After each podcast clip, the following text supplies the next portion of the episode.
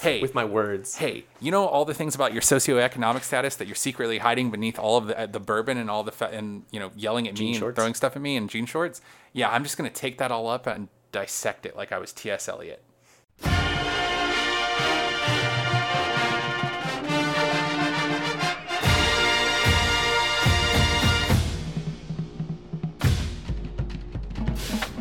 Hello and welcome to Chapel Bell Curve. A stats focused podcast about UGA football. I'm Justin, And I'm Nathan. and today we're going to review the crazy Mississippi State game we all just experienced. Uh, but before we really, really get into it, we have a thing we really wanted to talk to you guys first about. And it's uh, you may have seen it already. It's on our website. It's on Twitter, um, all over all the places you can receive our content. But it's something we're calling two minute drills. Um, I think Nathan can definitely lead up a bit more because it's kind of his baby.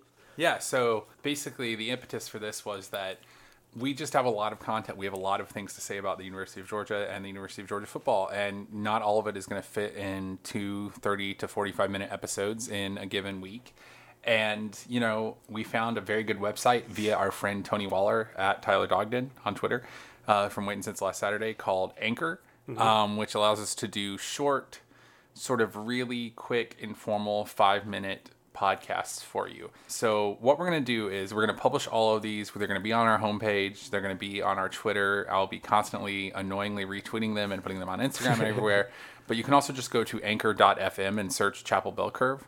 Um, we will also put up a separate RSS feed. That's a little bit more complicated than the way, you know, than just having one RSS feed for everything. We want this to be something that you elect into because this is very much going to be deep divey stuff that, as of right now, is just me on my way to work in the morning in the car talking about what I liked from the formations that UGA ran. That level of stuff. I'm going to use it to, um, I think, just basically as an audio guide to reading through my play by play observations that I talk about uh, every time when I do the stats report. I think I'd I'd like to use it for my own purpose.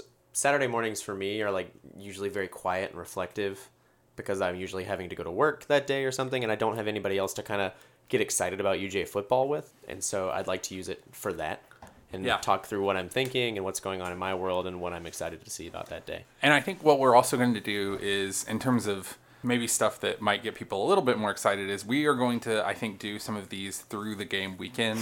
Yes. Um, we'll hit you with one Friday night. We'll hit you with one Saturday morning. I'm going to Tennessee. I'm sure I'll hit you with one from that big old erector side of a stadium. Um, and they're just going to be like, like he said, just whatever's on the mind.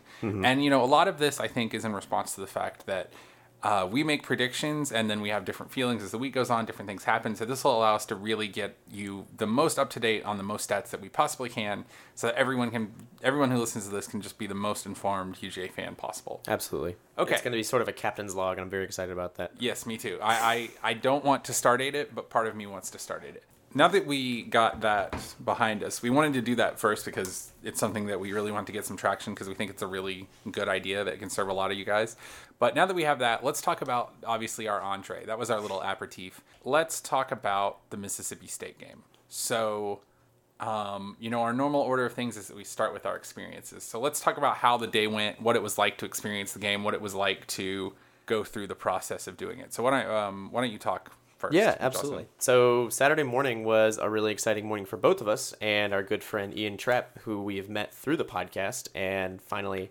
uh, got to meet Ian, which was really awesome. And he's a real person. And He's a real person. not some sort of like Japanese animated construct pop star type guy. he's not my Canadian girlfriend that I Yeah, dated in middle yeah. school.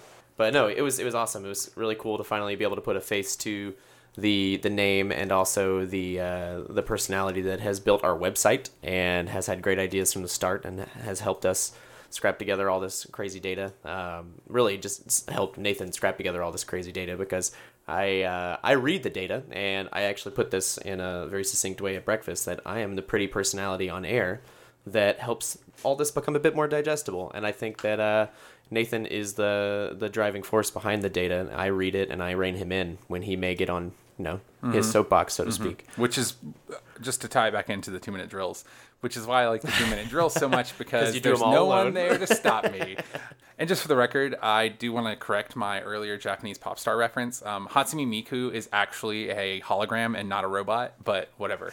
Oh, I get that reference now. Yeah. Yeah, that's very good. Um, yeah, I really, I also, usually we go back and forth on these, but I do want to interject. Like, we cannot give Ian a big enough shout out on air. He was such a delightful person to meet. I saw him again in the stadium, and he has just done. I fed him drinks. It was great. Yeah, the I amount of all the beers. good. He deserves it because the amount of the work that that guy has done for no money. Just to be clear, It's you know, just as much work as we put into this as well. a- absolutely, Yeah. and he gets stuff out so quickly in terms of graphics and uh, the website, and he started to do some more graphical stuff for us, and he did both of our uh, logos. Mm-hmm. He's come up with some merchandising ideas. He's really helped us with business planning, and we just cannot thank him enough. And so we were so happy to see him this weekend. yeah, it was it was really really awesome. So if this would be where we would plug anything Ian does, but I'm not sure he has anything that we could plug necessarily. But when than- he does, yeah, when he does, we will we will shill that thing to a degree that is disgusting. Just let me tell you. You think that we're in your Twitter timeline now? Just wait. just you wait. yeah. Um, so yeah, that's how we started our days, and um, then you reported at one, I do believe. Mm-hmm. How was uh, how was dog walk and everything? Well, it was very hot. Yes. and I got high blood. I have high blood pressure, not to overshare, and I got dehydrated and spiked my blood pressure. So that was not like a really super great way to start the day. It's one of those things where the way that the Redcoat schedule has worked out this year, and just sort of the way that we've gotten some lucky breaks with weather, it has really not been hot at practice that Yeah. much. And we got over there at one, and it was just really hot, and we had people just like passing out, and not like you know wearing shorts, not wearing a band uniform, wearing Yeah. shorts and Yeah. a t-shirt. Uh, so that was, and I wasn't even marching, and that was pretty rough on me. So, but once we got through, the day was really awesome. You know, we got over to Sanford, and when the way that the Redcoats, the way the process for the Redcoats Day works is they take UGA buses from the IM fields over to the back side of Sanford. Um, so like where the player gates are, and back there on um, what is it, East Campus Road. Yeah. And so we go in down through that really steep tunnel and we come out in the corner, I would say like on the alumni side across or down from where the Battle Hymn Soloist, on the opposite corner of the alumni side from the Battle Hymn Soloist, down in there um, where the team comes out uh, when they come back after halftime. So we come out in there. And there's always just a little more excitement for me when I come out and I see the cable cam mm-hmm. and I see the ESPN setup. Something that we have to deal with a lot in Redcoats is just hurting people and getting them so that we're not interfering with anything that's going on production wise. Uh-huh. And whenever we have an ESPN game, ESPN game or a CBS game, there's so many more cameras. Oh, yeah. So even just from the get go, the first minute we walked into the stadium, like five hours before kick or whatever, or three, I guess, there was a little bit of extra juice for me. And I, you know, I had already seen a lot of Mississippi State fans, so I was very excited going in. Um, had a really good, really, really good Sousa show. Go see the Sousas play. They're up there on the Tate Bridge about uh, three hours before kickoff. Had a very good dog walk. Went in, and I, dude, I cannot, I cannot tell you enough how great the crowd was. Just involved and loud, and just like head, ear splittingly, head hurting, throbbingly loud. Oh, yeah. Um, especially after that first offensive play, just I was really impressed by how involved the students were and how consistent they were. And actually, my favorite moment of the night, experience wise, was when DeAndre Swift got that fumble called. Uh, the fumble uh, upheld or whatever, Mm-hmm. the the student section just booed for in real time like maybe 15 minutes. it kind of comes through on the TV, Yeah. But like in, it was really hilarious because I mean, it wasn't hilarious because we had a turnover, but it was hilarious because Mississippi State Mississippi State got the ball back and just like their next eight offensive plays. Instead of just like the normal like oh that you hear in the background, it was just like boo you suck boo just for for in real time because of all the the commercials. It was like just 15 minutes of solid just like people screaming obscenities and yelling boo and it was really awesome. Um, and then you know I'm sh- we've talked about this before Uh-huh. uh, today, but there was certainly a sense of um, unreality to it. Yeah. Georgia fans don't deal with uh, Success. success. well, uh, and I tweeted that by the way, and Bill Connelly replied to me and said they don't deal with failure well either, and my life is complete. Stats God Bill Connelly. It was there was kind of a sense where, uh, and I think part of the reason that the crowd was so into it was that even when we got up by 21, it's hard to trust it. You know, as Oh, a Georgia yeah. fan who's had the experiences that we've had. And it was really interesting that the crowd stayed so involved for so long. Um, and then you know, towards the end of the game, it was it was pretty, just experientially for me as a person, it was it was a very good moment to see people leaving Sanford in an SEC game and be like, They you know, happy. That's fine. Yeah. Like I'm not angry that, okay you're with me. leaving. That's fine. You you go ahead and leave, buddy. No, it was it was so good. I remember what you were talking about the booing, and I could actually hear it over the radio for the first half. Uh, and, and the booing part, they, they did. You could hear them booing that entire oh, time. Oh. okay, hold on. I, I do. I have to say one more thing about the experience, and I only noticed this on the replay. Mississippi State brought a pep band, and they sounded very good. And the Redcoats brought their A game, and they also sounded very good. ESPN, I'm very appreciative that you mic the bands and you pipe them into the background crowd noise. Please turn one of them off all night long. It was not the ambient sound. I could tell. It was not the ambient sound coming in. All night long, they were playing, the Redcoats playing over Mississippi State's band. And because both of the bands are going to play at the same time, that's mm-hmm. fine. It's just you can't pipe both of them into the audio track at the same time. Like, switch it back and forth, man. Yeah. Because it was like, I could hear like Sounds like snatches of mess. glory and then snatches of like Night on Bald Mountain, which is what they were playing, and then snatches of Choker, which is like our big third down cheer. Also, for the un- for the uninformed Georgia fan, I just want you to know that the um, the third down cheer that the Redcoats always play is actually a Catholic death mass. it's called the Dies Irae. It's pulled from Berlioz' Symphony Fantastique, among other things. Um, so you know, we, we're metal, is all I'm saying. Very Um, brutal. We're brutal. We're, we're like Pantera, basically. so let's talk about some stats. Yeah. You gotta. This was obviously.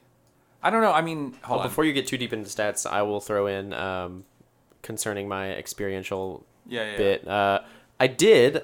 I, I joined Nathan on the hashtag content train, and I put out an initial thoughts uh, text post. Nathan and I's our voices are definitely different, and you can tell that from the get go. I will say. Uh, I had a lot of fun writing it, and it was all completely live. I know Nathan has a job to do while the game is going on, so his is all kind of he's had time to think about it and digest it, and he puts everything in that later. But um, mine was completely live with Ryan Clark, uh, one of our biggest fans, but that's all you know, self-admitted on his own part. It was kind of a mix of he and I, I feel most likely, and just us giggling on the couch the the rest of the night because I felt hope and happiness and good things, and I wasn't angry at all during the game, and that was that was a nice thing. But uh, go read that text post; it was a lot of fun to write, and I think you'll enjoy it too.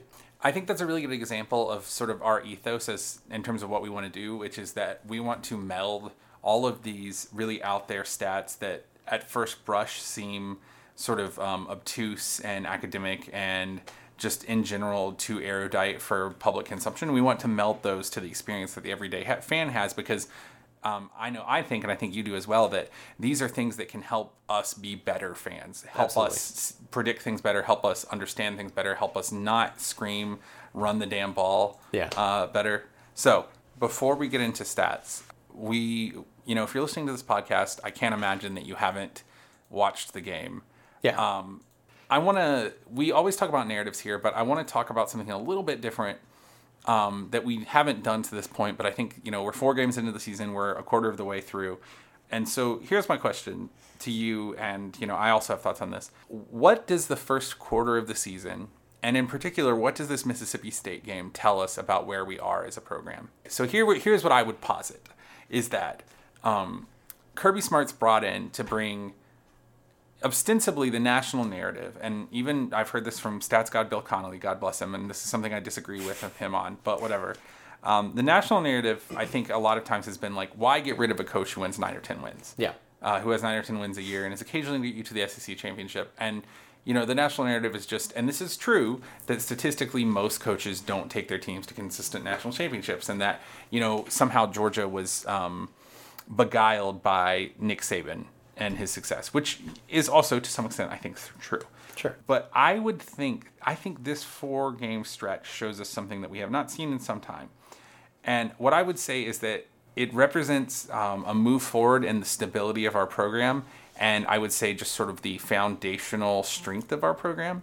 And I do not necessarily mean that on the field. And I think this is something that's outside of wins and losses.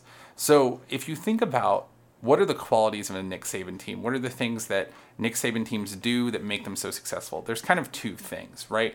The one thing is, and this is something that is obvious, is they just have better players. Yes. Right? Nick Saban teams have 10 five stars for every one five star that you have, right? And that's something that uh, Kirby has been very good at doing in, in the past two years and is kind of ramping up even now to do it again even better this next year. So that's something we already kind of knew.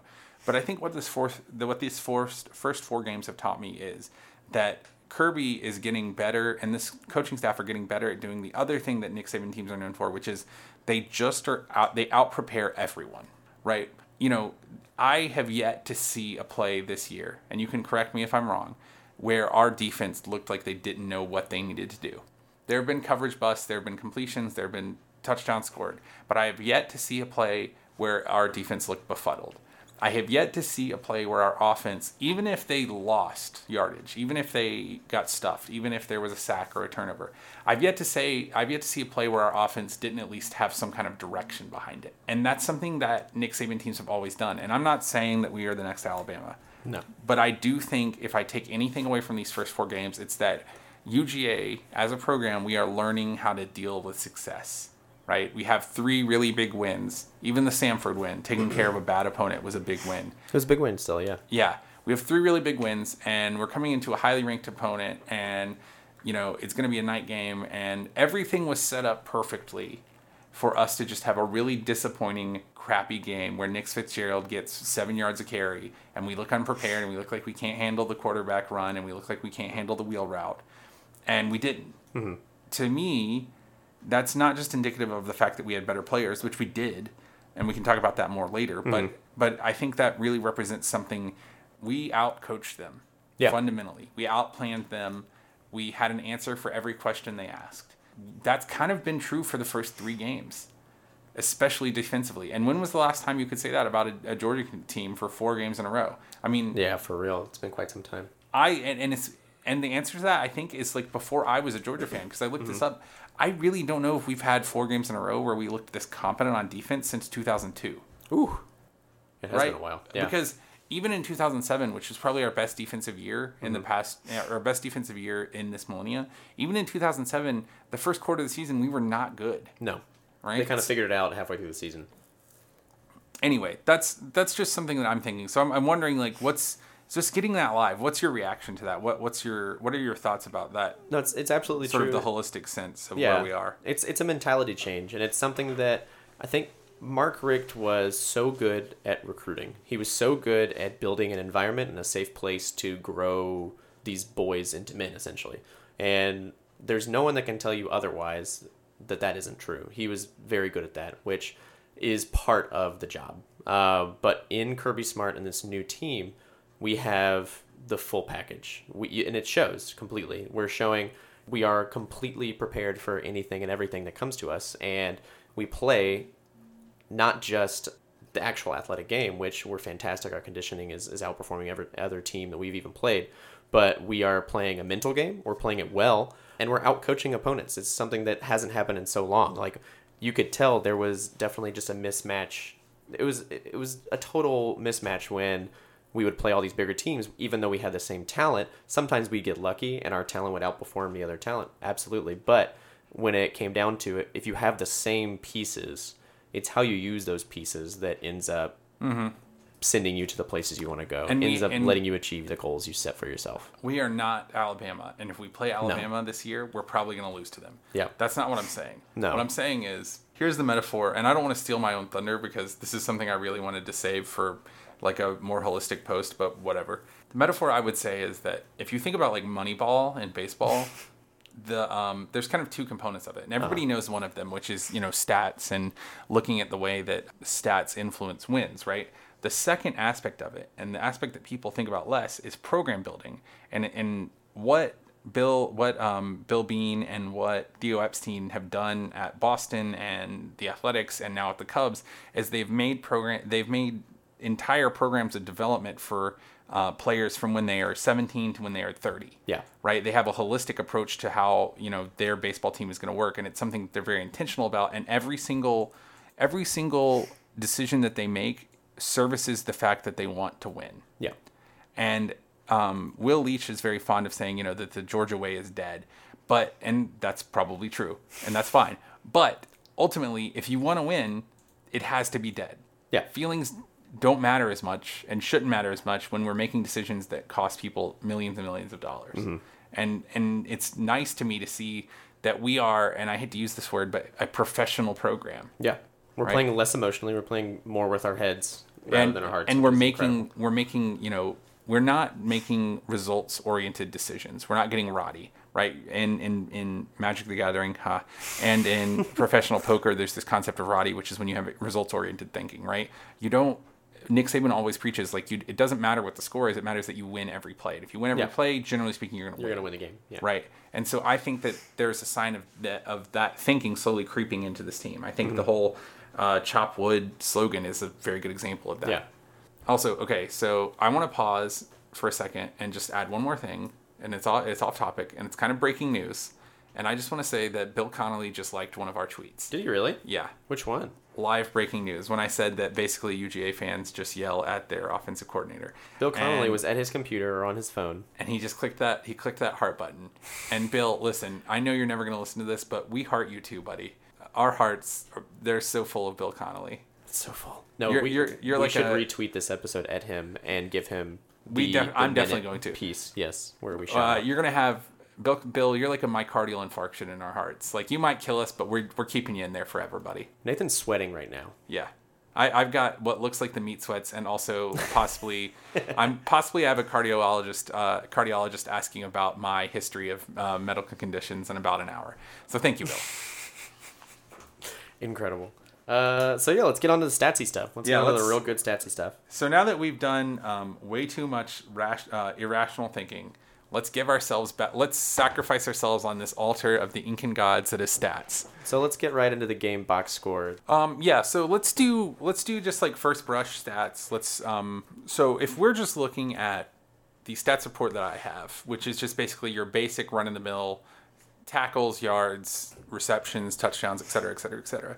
Is there anything to you that just really pops at you when you're looking at just the general stats?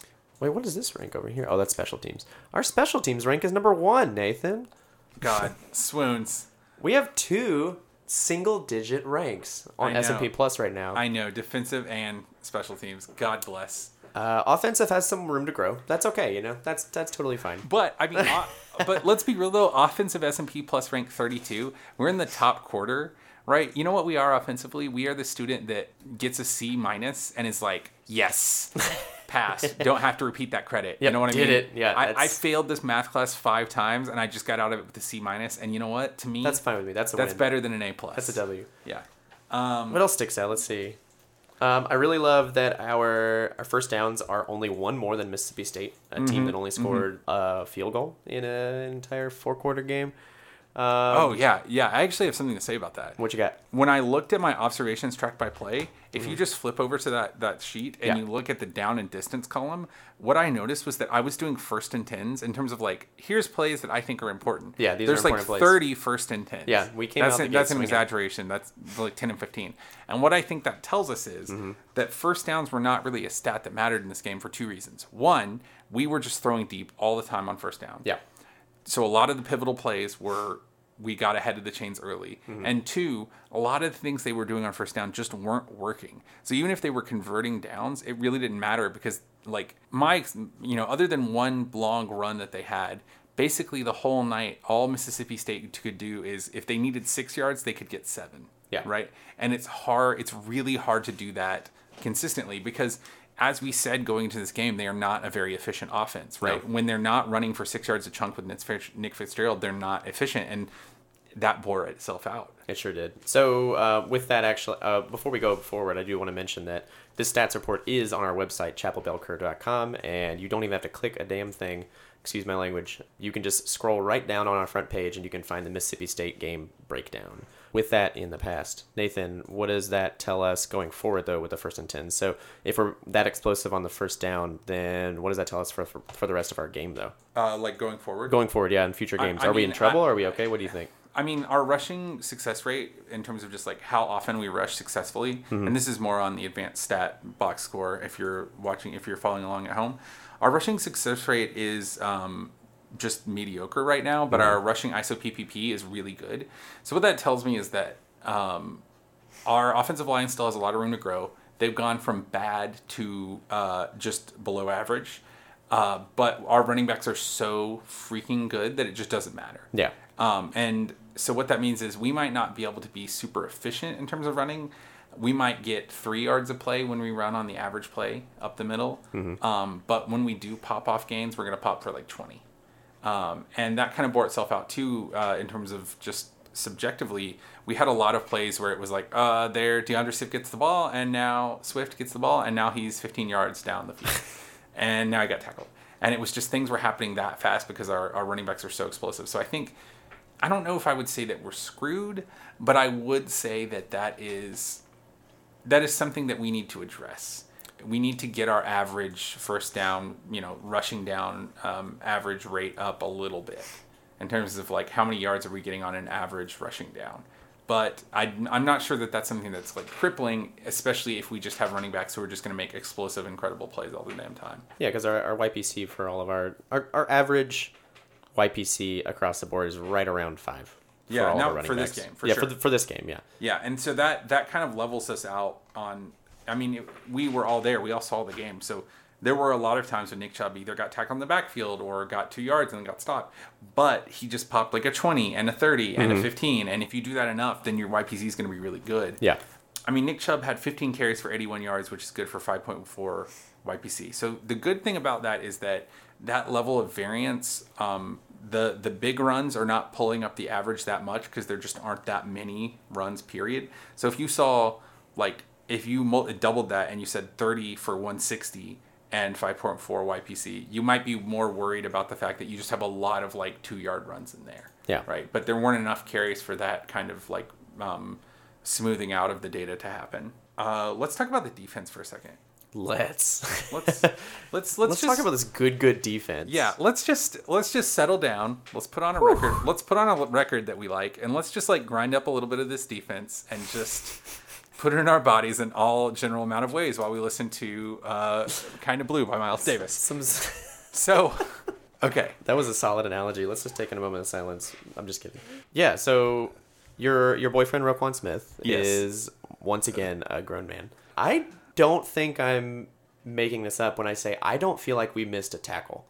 and I don't. I'm not sure that we missed an open field tackle. No, there was not an open field tackle that we missed whatsoever. every time they caught it, even when they had a big gain, it was like catch, tackle right there. Yeah. And there were, you know, there was one run where um, Aeris Williams kind of broke loose and we were trying to get the ball out and he got Mm-hmm. an extra 10 or 15 yards. So that was probably, um, probably the worst of the day. Although I will say, He ran for 24 yards the entire day. yeah, I know.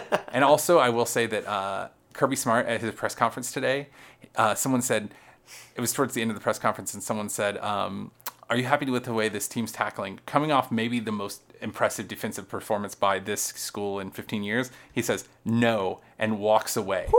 Ends the press conference with no. Just no, I'm Smart. not. God, hashtag my coach. Yeah, he's incredible. Um, yeah, Roquan Smith was absolutely incredible. I, that's the thing. Like I was sitting there after my initial thoughts, and I was trying to pick somebody that I felt was the MVP, but there isn't one. I mean, I, I think I think the it's weird to say this, but I think the uh, the MVP for me is J.R. Reed.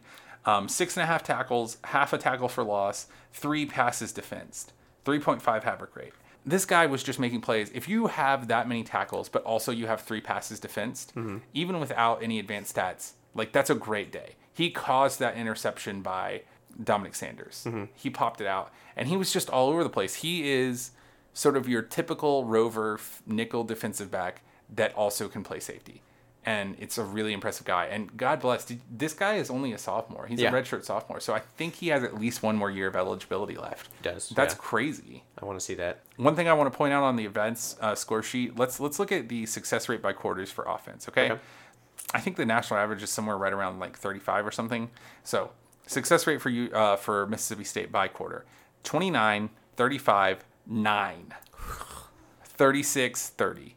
So, we were already ahead. And I this is one of those times where we were talking about earlier about how advanced stats sort of make you a better stats fan. So if you mm-hmm. if you apply that success rate to what you already know about this game, right? We're up by 14, we come back in the third quarter. What happens in the third quarter? We just kill them That was a bad, bad quarter for them. was we real bad. we just we we shot them in the head and Yeah. walked away, and that backs up what we saw in you know these numbers back up what we saw in the game.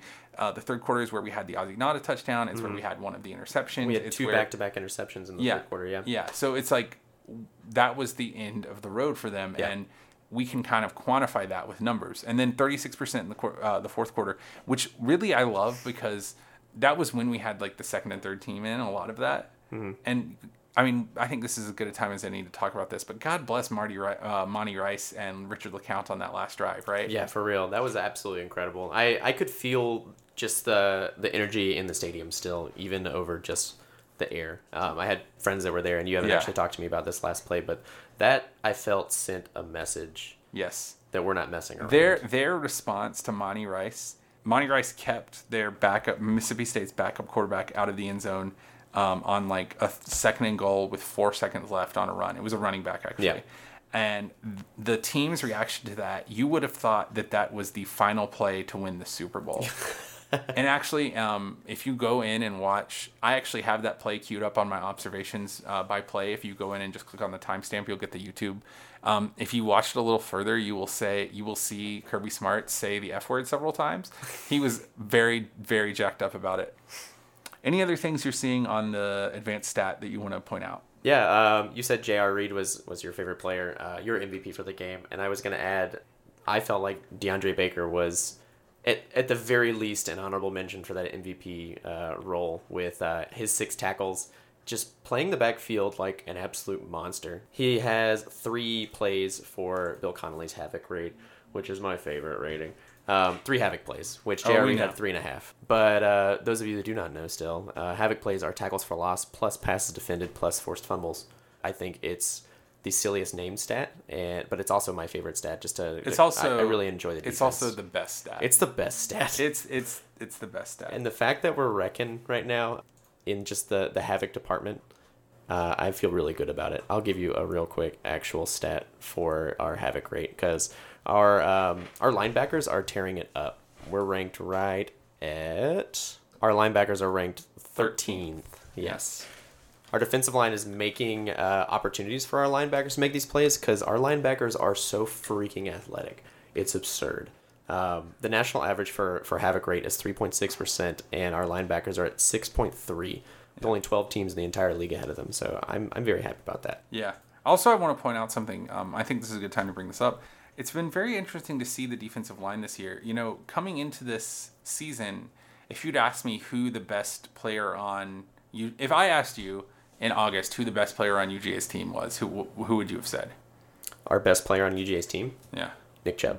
yeah, Sure. Nick Chubb, right? But if we go through the top five, you're probably going to say Dominick Sanders, Yeah, I would give and you you might say Smith, Roquan Smith. Reed, Aaron Davis. Well, see, but that's the thing.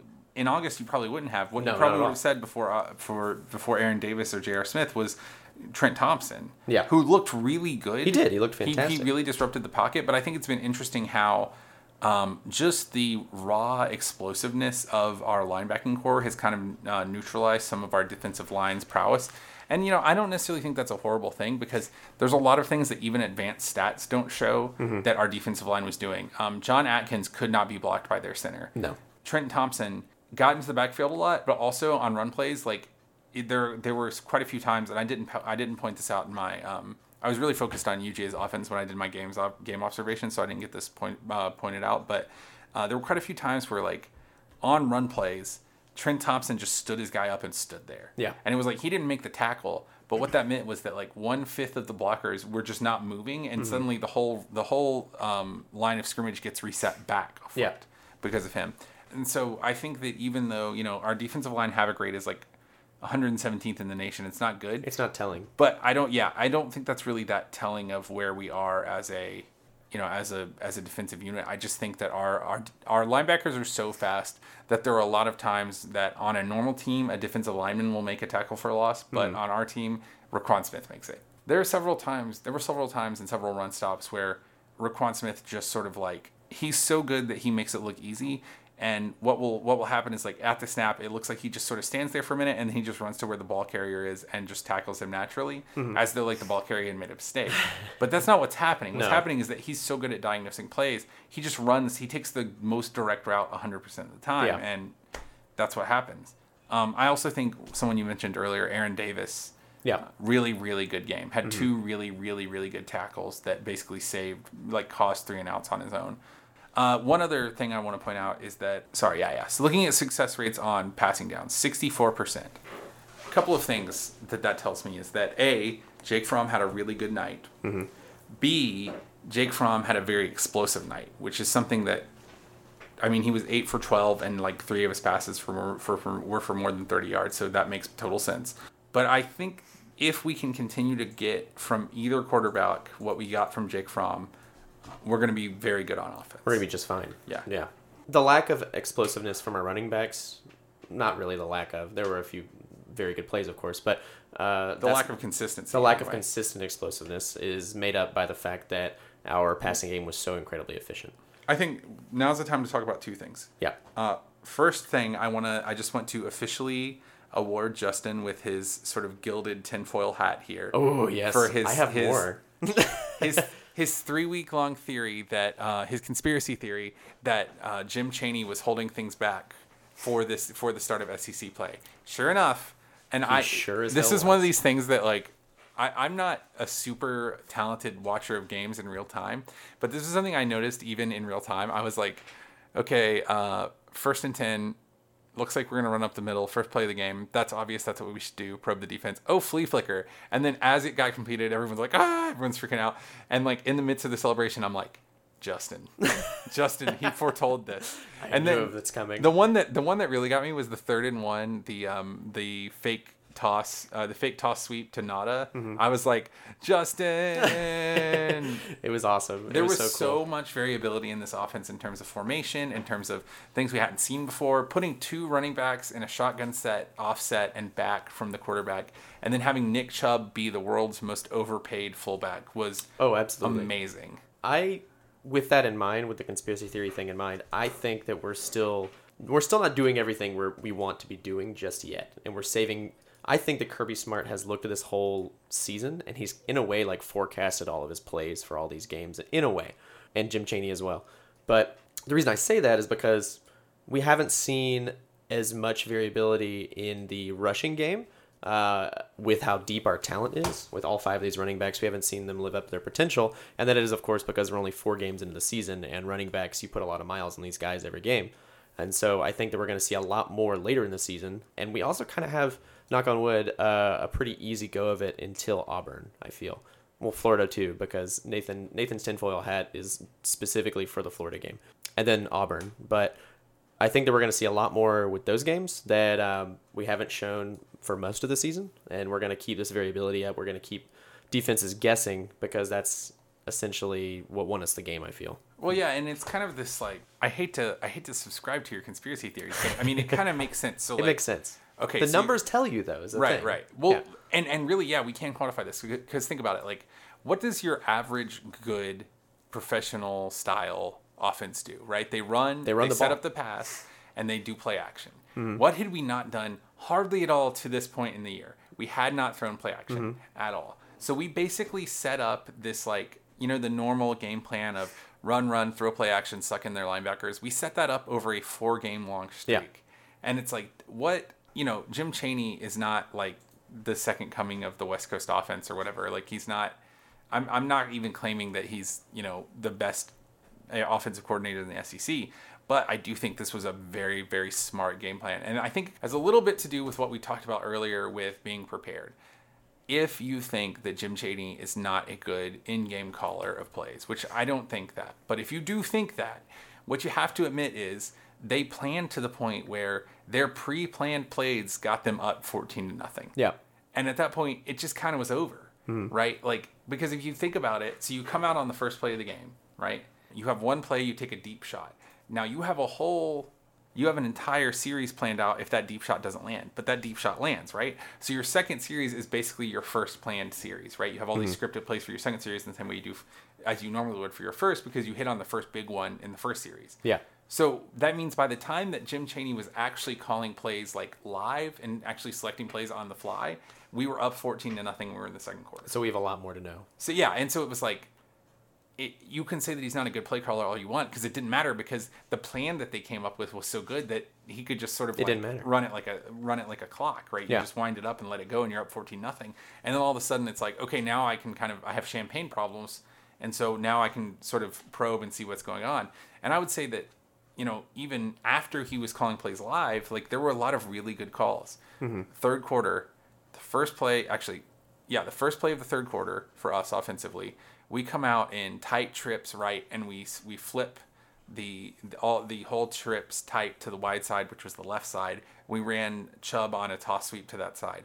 That the play didn't work, but it doesn't matter. That is a play we're going to see again. That is a really good play for our offense. If Javon Wims hits that block, and I haven't seen the all 22, but I'm pretty sure this is the case. If Javon Wims hits that block, I'm pretty sure Chubb just takes it for like a 95 yard touchdown there. Oh. Um, so I think we're going to see those tight trip sets. I think we're going to see more toss sweeps. I think we're going to see more fake toss sweeps. I think that what we did, and I don't want to um, increase your Zapruder theory film and uh, Zapruder film theory any more than I already have, but I think what we just did was we laid the foundation for here's what you have to look at on tape to stop for UGA's offense going forward, which is good. No, go ahead. The question on everyone's mind, Nathan. Do you think we'll see the flea flicker again? You know what I actually think we might see? What? I think we might see like a fake flea flicker, Uh, or we oh. might. I think we might see like the second iteration of it, of it, which would be like delay handoff after you fake like the flea flicker action or something, or just something weird like that. Okay. Here's here's the question I thought you were going to ask, and here was Okay. the second thing I was going to bring up after your conspiracy theory.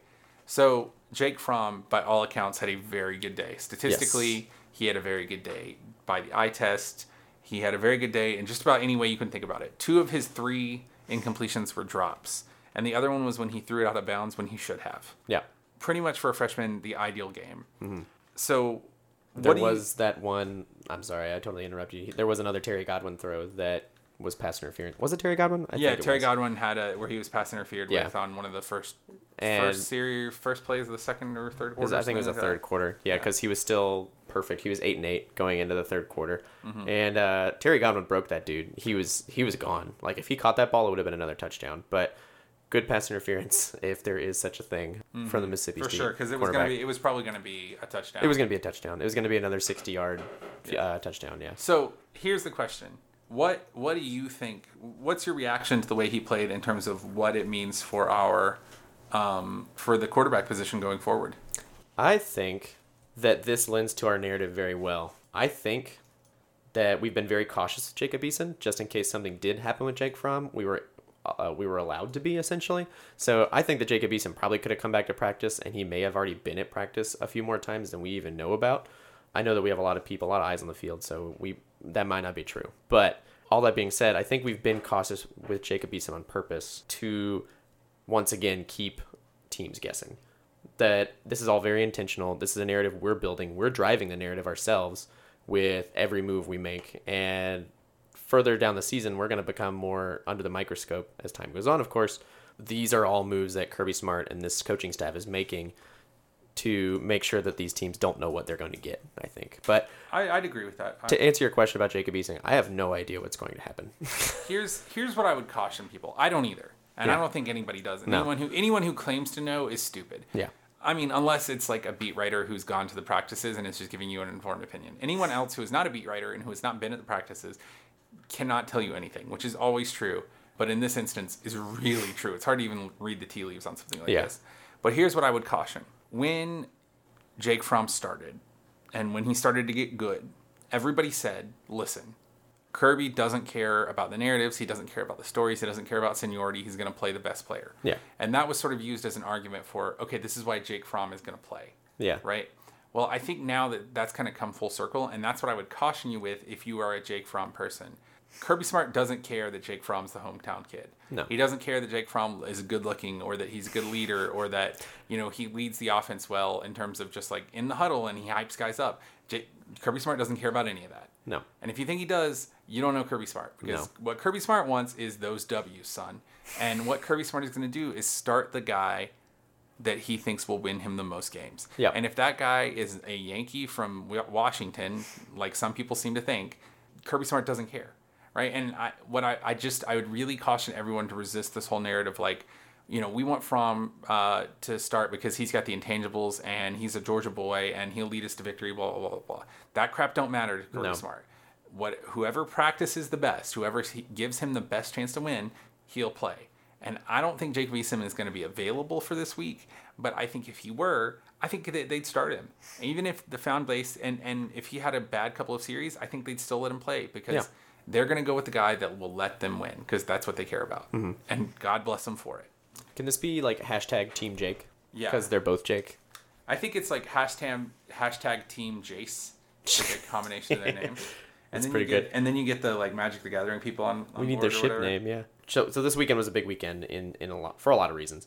Last week we did talk about the SEC East, just a quick snapshot of how everyone's doing. Mm-hmm. Was there anything notable that you saw that either supported claims we made or any outcomes that we expected or Well- anything notable for the rest of the season in your eyes? Um, I think Florida's just utterly average, which Yep. is what we said before. Um, I think we already said Missouri's bad. Missouri's real bad. I think we said that Tennessee is playing on the margins, that it will come back to bite them. I did not think that that meant they would almost lose to UMass, but there it is. I actually think we did really well in our predictions last week. I think so, Um, too. I think my final prediction score prediction was 27-21 UGA, which is off on Mississippi State's score, but if Mm-hmm. you think about it, that's basically this that's basically what would have happened if UGA just had a good day on defense and not a dominant one. yeah. I think mine Um, was 28-14 Yeah. just because I expected if we were up by and two I, and, scores, and would I it. think, and I don't want to pat myself. In the, I do want to pat myself in the back. what am I saying?